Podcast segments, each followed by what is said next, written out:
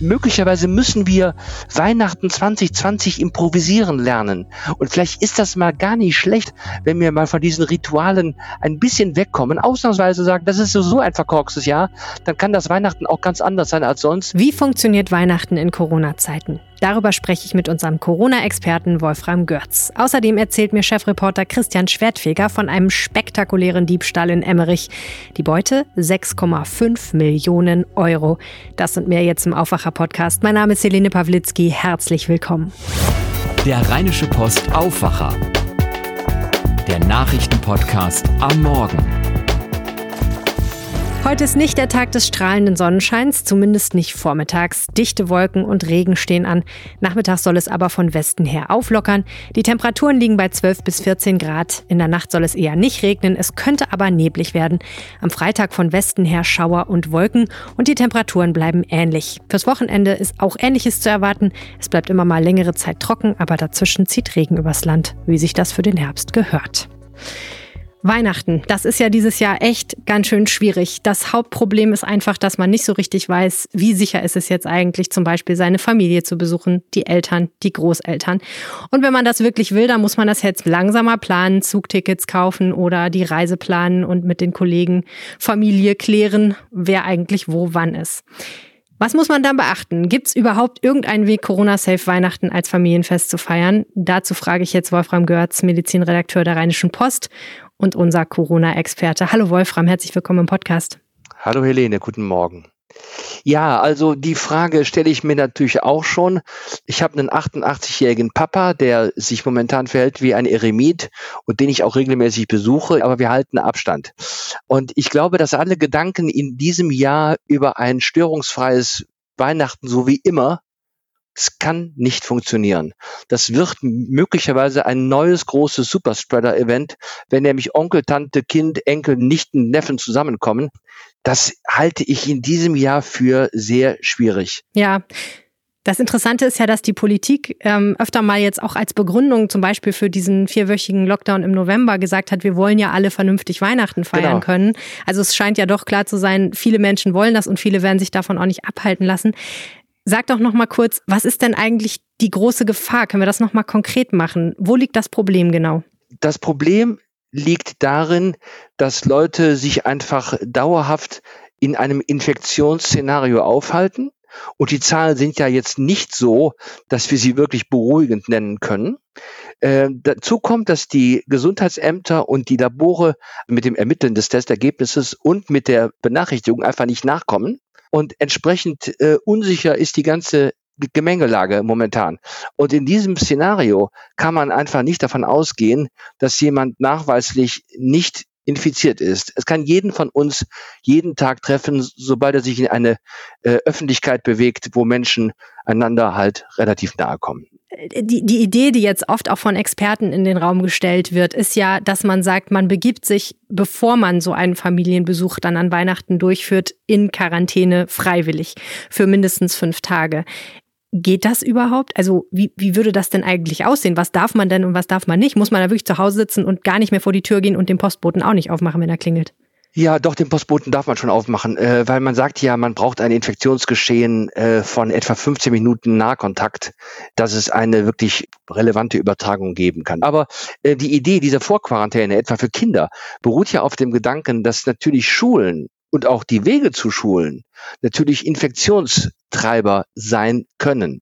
Und gerade weil Kinder relativ oft nur mild oder gar nicht erkranken, aber trotzdem infektiös sind, ist es halt so, dass man glaubt, okay, wir können jetzt quasi diese Inkubationszeit von drei, vier, fünf Tagen, das ist so das Mittel, jetzt einfach mal austesten und dann hätten wir quasi diese Zeit bis Weihnachten. Aber wenn ein Kind symptomfrei bleibt, aber trotzdem ansteckend ist, ist dadurch nichts gewonnen. Das ist äh, halt gut gedacht, aber letzten Endes eine trügerische Sicherheit, finde ich.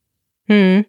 Du hast es angesprochen, es gibt diese Idee in der Landespolitik äh, zu schauen, dass die Schulkinder vor Weihnachten früher in die Ferien gehen, um eben eine solche Quarantäne möglich zu machen. Da habe ich mich natürlich auch gefragt, wenn die Eltern weiter arbeiten gehen, nützt denn das überhaupt was, dass die Kinder nicht in die Schule gehen? Das ist eben nur ein großes logistisches Problem. Und wenn dann Oma und Opa akquiriert werden, um auf die Kinder aufzupassen, dann bringt die Idee der Vorquarantäne gar nichts. Also ich meine, ähm, man kann das natürlich über, überlegen und ich glaube, dass es auch äh, Familien gibt, die das hinkriegen, wo man sich quasi kinderlich und elterlicherseits von äh, Samstag 19. bis 24. sozusagen zu Hause einigelt, nur äh, Aschenputtel und Nussknacker guckt und sich äh, schöne Märchen vorliest und äh, ansonsten holstliches Musizieren übt. Das kann funktionieren. Aber der Alltag es sieht da so aus, dass die Kinder frei haben, dann haben die Ferien, dann spielen die draußen, wenn es mild ist, mit anderen Kindern und dann, dann gehen die mal bei denen äh, nach Hause. Also hm, ich weiß nicht, ob das immer so funktioniert. Das ist ein Theoriekonstrukt, was aber natürlich äh, Risiken birgt. So ist es nun mal. Hm. Ja, absolut. Wenn man jetzt sagt, okay, ich kann gar nicht darauf verzichten, meine Eltern zum Beispiel mal zu besuchen oder auch meine Schwester, meinen Bruder, meine Tante, meinen Onkel, meine Oma oder wen auch immer, wäre dann eine Option zu sagen, man macht den Besuch so kurz wie möglich und geht einfach zusammen raus zum Beispiel? Ist dann die Gefahr geringer? Absolut. Absolut. Das ist, äh, finde ich, eine ne, ne gute Idee, äh, die ich jetzt auch zum ersten Mal höre. Weihnachten draußen. Warum nicht? Oder bei geöffnetem Fenster. Ähm, es geht ja alles. Äh, es ist ja schon der Gedanke. Still und starr ruht der See, ne? Gefällt mir das sofort ein. Leise redet der Schnee, oh je. Ja, genau. Still, starr ruht der See. Ja, ja, ja. Also das geht schon nach dem Motto, äh, wir treffen uns in der Walachei und, äh, und machen Geschenkübergabe. Kann man alles machen. ähm, Grillen, ja. Also äh, möglicherweise müssen wir Weihnachten 2020 improvisieren lernen. Und vielleicht ist das mal gar nicht schlecht, wenn wir mal von diesen Ritualen ein bisschen wegkommen, ausnahmsweise sagen, das ist so ein verkorkstes Jahr, dann kann das Weihnachten auch ganz anders sein als sonst. Vielleicht äh, hat das sogar Chancen, die wir noch gar nicht erkannt haben. Ich finde, Aline, wir sollten uns diesen Gedanken ein bisschen durch den Kopf gehen lassen. Grillen zu Weihnachten. Finde ich gut. Was natürlich wahrscheinlich die absolute Höchststrafe ist, ist, äh, die Karawane einmal quer durch Deutschland zu machen und von, von Verwandtem zu Verwandtem zu fahren. Ne? Da stelle ich mir vor, wenn sich da einer irgendwas holt, dann trägt man es direkt durch, quer durch die Republik. Na, also das ist nicht so. Ähm, also wenn ich mich am heiligen Abend beim ähm, bei jemandem anstecke, bin ich am nächsten Tag nicht obwohl infiziert, aber nicht selber schon ansteckend. Das, das geht ah, nicht. Okay. Ja, äh, nur wenn, wenn man selber infiziert ist und man bes, äh, besucht ähm, ähm, ähm, ähm, Heiligabend die Oma und am nächsten Tag die Schwiegermutter und am übernächsten Tag das Patenkind, äh, dann hat man direkt drei ähm, äh, Familien mit, mit einem Rutsch in drei Tagen kontaminiert. Äh, und das wäre äh, nicht im Sinne des Erfinders. Vielen herzlichen Dank, Wolfram, für deine Expertise. Gerne. Ja, und Schulministerin Yvonne Gebauer von der FDP hat übrigens gestern nochmal angekündigt, dass die Weihnachtsferien in NRW schon am 21. Dezember anfangen sollen, um eine Vorquarantäne für Schüler zu ermöglichen. Damit wird Freitag, der 18. Dezember, der letzte Schultag in diesem Jahr. Jetzt will sie mit Lehrer, Eltern und Schülerverbänden klären, wie der Ausfall kompensiert werden und wie eine Notbetreuung am 21. und 22. Dezember sichergestellt werden kann. Denn viele Eltern müssen da wahrscheinlich ja noch arbeiten. Der Diebstahlsfall, um den es jetzt geht, der hat sich schon am 1. November ereignet. Das macht ihn aber nicht weniger spektakulär. 6,5 Millionen Euro erbeuteten die Diebe bei einem Einbruch beim Zoll in Emmerich.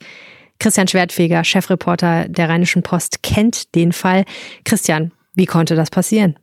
Ja, das fragen sich äh, momentan wohl viele Menschen. Äh, wie konnte das passieren? Es ist in der Tat äh, beispielloser Fall, will ich jetzt nicht sagen, aber schon einer der größten Fälle in der jüngsten Kriminalgeschichte, äh, hier zumindest in Nordrhein-Westfalen, äh, dass 6,5 Millionen Euro äh, einfach so äh, bei einem Einbruch und das auch noch äh, beim Zoll entwendet worden sind. Also ich kann mich persönlich an keinen ähnlichen Fall äh, erinnern. Was wissen wir denn darüber, was da passiert ist? Es sind äh, wohl drei bis vier Täter, die so gegen 6 Uhr in das Gebäude des Zolls in Emmerich, das ist eine Außenstelle des Hauptzollamtes Duisburg, eingebrochen sind. Dort im Keller ziemlich unbehelligt und ohne größere Probleme ein Loch in eine Wand gebohrt haben, äh, dadurch in den Tresorraum gestiegen sind und einfach die 6,5 Millionen Euro dann mitgenommen haben. Sie haben sie wohl auch relativ seelenruhig in einen, einen Lieferwagen gepackt und sind dann äh, davongefahren. Äh, sie wurden dabei von, von zwei Zeugen äh, beobachtet, äh, die das zwar schon merkwürdig fanden, aber äh, sich wohl nicht direkt an die Polizei gewandt haben. Ist das denn normal, dass 6,5 Millionen Euro in einer Dienst Nee, eigentlich nicht. Und äh, vor allen Dingen nicht in so einer kleinen. Das ist halt eine Außenstelle und es ist sehr, sehr unüblich, dass solche hohen Summen dort gelagert werden. Also normalerweise werden größere Summen äh, umgehend entweder zur Staatsanwaltschaft gebracht oder beziehungsweise zum Hauptzollamt nach Duisburg äh, wo dann äh, halt auch die Gebäude wesentlich besser gesichert sind. Eigentlich eine Top-Gelegenheit, muss man sagen, aus Sicht der Kriminellen. Ja, äh, es stellt sich auch die Frage, äh, woher wussten die das jetzt gerade ausgerechnet 6,5 Millionen Euro dort lagern? Die Vermutung liegt nahe, dass es vielleicht Insiderwissen äh, gegeben hat. Ähm, ich habe mit dem äh, zuständigen Staatsanwalt auch gesprochen. Das war auch sein erster Verdacht, sein erster Gedanke. Das muss doch jemand aus dem Zoll an der Sache beteiligt gewesen sein. Soweit ich weiß, gibt es jetzt aber dazu eigentlich noch keine näheren Beweise oder äh, Indizien, die darauf hindeuten. Allerdings wird in die Richtung ermittelt. Hm. Wie wird denn generell jetzt ermittelt eigentlich? Hat man irgendwelche Anhaltspunkte? Ja, einer der Zeugen hat ein Foto gemacht von einem äh, der Tatverdächtigen. Äh, auf sieht man einen ziemlich korpulenten, kräftigen Mann äh, mit einer Kapuze und Bart. Nach dem wird jetzt gesucht und nach einem Fahrzeug. Das ist ein heller Lieferwagen äh, mit einer Schiebetür. Der hatte wohl ein clever Kennzeichen. Wahrscheinlich wurde er irgendwo gemietet. Äh, die Polizei wird da wahrscheinlich jeder äh, Spur nachgehen und äh, meiner Meinung nach äh, wird dieser Fall auch aufgeklärt werden. Es gibt eine Belohnung von 100.000 Euro und das zeigt, das ist auch schon ungewöhnlich hoch und das zeigt auch, wie, wie groß, äh, wie hoch da der Ermittlungsdruck ist. Die Chancen stehen gut. Also hoher Ermittlungsdruck und außerdem möchte der Staat diese Peinlichkeit wahrscheinlich nicht unbedingt auf sich sitzen lassen. Herzlichen Dank, Christian Schwertfeger. Ja, ich danke dir. Werfen wir noch mal einen kleinen Blick auf gestern. Da ging ja fast unbemerkt der 11.11. .11. durchs Land. Die Polizei in Köln hatte sich in Alarmbereitschaft gehalten. Meine Kollegin Claudia Hauser war in der Stadt unterwegs und hat dort Timo getroffen. Ich wollte natürlich eigentlich heute groß feiern auf dem Alten Markt in Köln mit ein paar Kumpels zusammen. Ich habe trotzdem den, den freien Tag nicht zurückgenommen und wir treffen uns gleich mit zwei, drei Leuten. Schön mit Abstand beim äh, Heiko zu Hause auf der Terrasse. Vielleicht hören wir ein Karnevalslied, vielleicht äh, trinken wir auch einen Kölsch. Ich habe für alle Fälle meine Clownsnase und eine Perücke eingepackt, äh, aber mal gucken, ob ich sie brauche. Tja, so war das. Weniger Jack unterwegs war Erik. Den hat Claudia mittags auf der Küffhäuser Straße getroffen. Eigentlich auch eine Partymeile am 11.11. .11. Also es ist wie ein normaler Tag auf der Kiffhäuser. Man merkt nichts von Karneval, außer dass ähm, viel Security hier unterwegs ist und guckt, dass äh, kein Alkohol getrunken wird und auf gar keinen Fall gefeiert wird. Ein bisschen was los war eigentlich nur auf der Deutzer Werft. Da demonstrierten gestern etwa 120 Menschen gegen die Corona-Schutzmaßnahmen. Es gab ein paar Bußgelder wegen Verstößen gegen die Maskenpflicht. Ansonsten blieb die Demo aber friedlich. Die Nachrichten aus Düsseldorf haben jetzt die Kollegen von Antenne. Schönen guten Morgen. Guten Morgen. Wir sprechen heute über die Düsseldorfer Gastronomie- und Hotelbranche, denn viele Betriebe machen sich in der Corona-Krise weiterhin große Sorgen. Dann geht es um den Rhein-Ufer-Tunnel. Hier muss die Beleuchtungsanlage komplett erneuert werden. Und dann schauen wir uns noch den aktuellen Wandel der Königsallee an. Auch in der Düsseldorfer Gastronomie- und Hotelbranche wächst die Angst vor dem Aus. Laut einer aktuellen Umfrage des DEHOGA sehen sich drei Viertel der befragten Betriebe in NRW in ihrer Existenz bedroht. Zudem würden die angekündigten Entschädigungszahlungen immer noch ausstehen, sagt Sprecher Thorsten Hellwig. Bis dato ist tatsächlich noch niemand in den Genuss der 75-prozentigen Entschädigungszahlungen gekommen. Sie stehen auf dem Papier und wir brauchen jetzt möglichst schnell die Umsetzung. Vor allen Dingen brauchen wir die Regelungen, die dann im Kleingedruckten stehen, damit es äh, für die Unternehmerinnen und Unternehmer bei uns in der Branche ersichtlich ist, was jetzt genau wie bezahlt wird. Außerdem brauche die Branche eine Perspektive für den gesamten Winter, um planen zu können. Die Verunsicherung sei riesig. Der Rhein-Ufer-Tunnel muss bald für viel Geld saniert werden. Die Beleuchtungsanlage ist defekt. Das gefährdet langfristig auch die Betriebssicherheit. In den nächsten Wochen werden die Politiker im Rathaus die notwendige Sanierung auf den Weg bringen. Antenne Düsseldorf-Reporter Joachim Bonn mit den Infos. Immer mehr Lampen im Tunnel gehen kaputt. Ersatzteile sind nach 27 Jahren teilweise nicht mehr aufzutreiben, deswegen müssen demnächst über 1000 neue Leuchten installiert sowie Kabel und Leitungen verlegt werden. Die geschätzten Kosten liegen laut der Stadt zwischen 6,5 und 8,5 Millionen Euro. Die Arbeiten dauern ein Jahr und sollen von Anfang bis Ende 2022 stattfinden. Dafür muss der Tunnel dann regelmäßig nachts gesperrt werden, entweder teilweise oder auch mal komplett. Durch den Rheinufertunnel fahren fahren täglich über 60.000 Autos. Veränderung und Erneuerung ist ständiger Begleiter einer internationalen Luxusmeile wie der Königsallee. Das sagt Andreas Siebert von der Immobilienfirma JLL in Düsseldorf. Die Königsallee hat einige leerstehende Gebäude, die Modemarken Abercrombie Fitch und H&M haben bzw. werden die Kö verlassen. Auch die HSBC Bank und die Commerzbank ziehen weg. Die Westseite könnte sich danach durchaus positiv entwickeln, so Sieberts. Wenn anstelle von Banken in der Zukunft moderne Büro- und Geschäftshäuser mit attraktiven Einzelhandels- und Gastronomieflächen entstehen können, führt dies zu einer Aufwertung auf der Westseite der Kö mit mehr Aufenthaltsqualität. Der Köbogen sei ein gutes Beispiel, wie Veränderung zu einer Bereicherung der Kö und Düsseldorfs beigetragen hat, so Sieberts. Und soweit der Überblick aus Düsseldorf. Mehr Nachrichten gibt's auch immer um halb hier bei uns im Radio oder zu jeder Zeit auf unserer Homepage antennedüsseldorf.de. Vielen, vielen Dank. Was erwartet euch heute noch? Wir schauen auf das, was heute wichtig wird und starten dabei mit zwei großen Prozessen. In Münster stehen vier Männer und eine Frau vor Gericht. Es geht um die Vergewaltigung zweier Jungen im Alter von fünf und zehn Jahren. Der Münsteraner Hauptangeklagte und drei Männer aus Hannover, Hessen und Brandenburg sollen im Frühjahr den Ziehsohn und den Sohn des Mannes aus Hessen über Tage hinweg vergewaltigt haben. Tatort war eine Gartenlaube, die die Mutter des Hauptangeklagten ihnen dafür wissentlich überlassen haben soll. Deshalb steht auch sie vor Gericht. Dem Hauptangeklagten wird zudem vorgeworfen, dem Sohn seiner Lebensgefährtin über Jahre Ähnliches angetan zu haben. Sehr wahrscheinlich werden weite Teile dieses Missbrauchsprozesses unter Ausschuss der Öffentlichkeit stattfinden.